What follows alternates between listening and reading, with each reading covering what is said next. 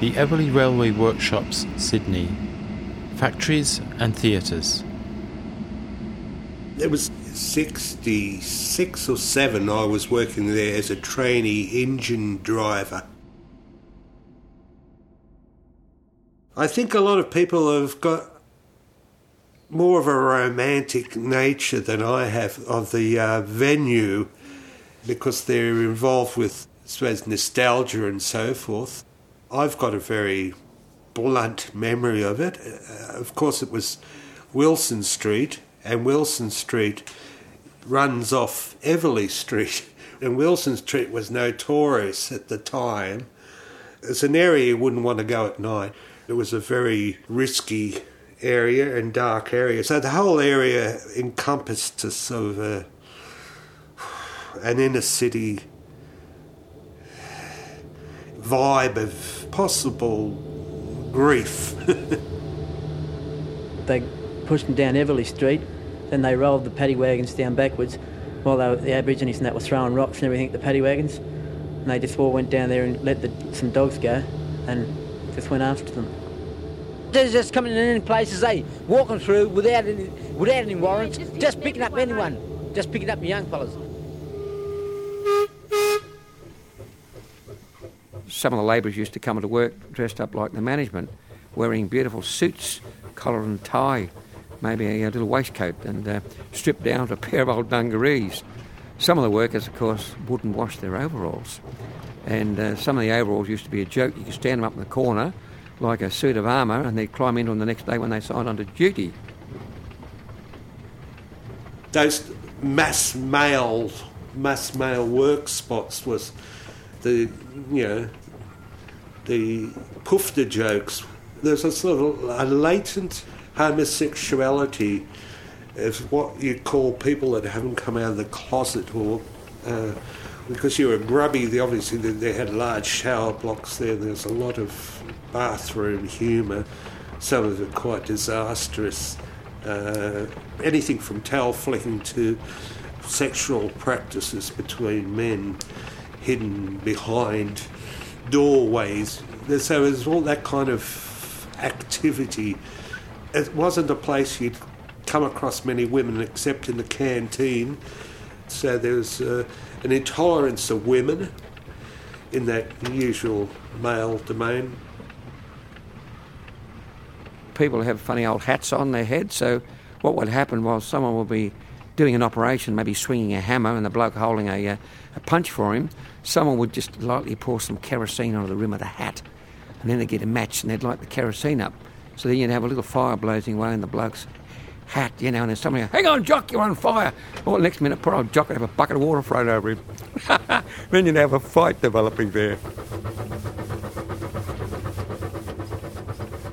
because of my nature, I was I'm not gay, but a lot of my friends are gay. Uh, if you're caught out in that way, like I was threatened and occasionally assaulted, that was it seems like a, it's not a matter of being gay; it's just an Australian way of life. The first thing you call a person you don't like is a poofter to get them off guard.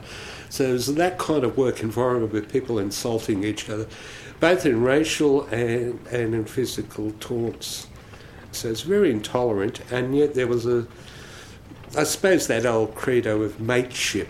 There's a lot of mateship there, whatever that consists of. Uh, so there's a lot of friendships. There's a, it's a hard place, a lot of stupidity in, in the workforce, and it was a, a, of course it was a government workstation, so people used to do their usual thing, take advantage of, uh, uh, of being working in the public service in, in a factory kind of area.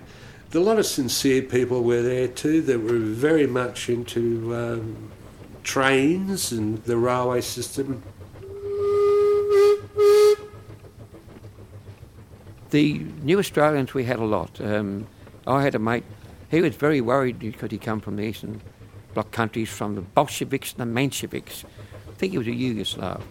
But we had other chappies, we had Germans there, we had uh, Lithuanians, uh, they came from all around the world and uh, we learnt a lot because in those early days we had old fashioned Aussie haircuts, we had old fashioned cooking. Just a steak on the barbie or some old sausages and that type of thing. But we had our forge fires at Smithies, didn't we? So soon these fellows were bringing in cabanossi and all weird twists of meat and that type of thing and putting them on the fire and cooking these things up. And uh, we were soon enjoying the spoils of what they were enjoying in Europe for probably thousands of years. And a lot of those people became extremely good citizens. They blended in with the Australians. You know, we had the Greeks and the Italians and the Maltese, and we used to call them wogs, but it was all done in a friendly way type of thing. And if you wouldn't call them a wog later in life, they'd, they'd go crook at you. You wouldn't address them the right way. And a lot of those people became mates forever. I saw some of the ridiculous things like young people, they didn't know how to control the trains, they ran them off the lines. Just literacy, drunken behaviour you wouldn't believe. Uh, and and the violence, which I saw one person getting his ear chopped off in one of those famous Slavic knife fights that they tended to have at times there. People would grab things, they're usually heavy pieces of metal or knives.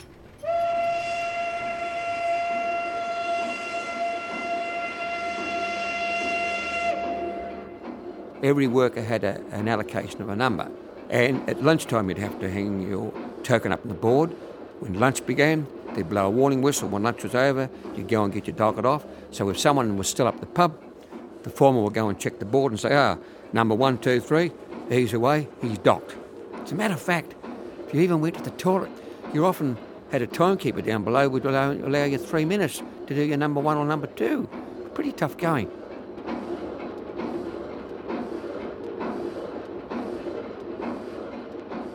Being an artist myself, I've grown up into a sound artist. I've also performed there, which is really strange. totally different ballgame. It's very strange to walk into it. It's quite creepy. It's slightly ghostly, uh, haunted. I have a problem with the Carriage Works already as a theatre group because of the uh, different uh, levels. If you're a sound artist or a dancer, or sometimes being involved with sound and working with theatre or dance, you feel like all you, you're there, there, there for is to embroider the artist. oh, make make an atmosphere for me. It's an interesting environment, turning a factory into a theatrical space. It's a peculiar form of declassing something that was industrial to something that's artistic. So I've got strange feelings. Maybe for the next generation, maybe we'll have to wait until the theatres get turned into factories. Could it change again?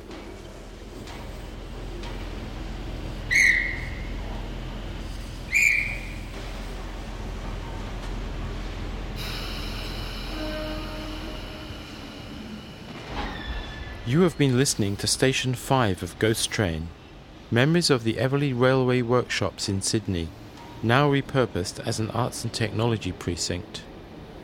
You heard the voices of Rik Rue and Richard Butcher.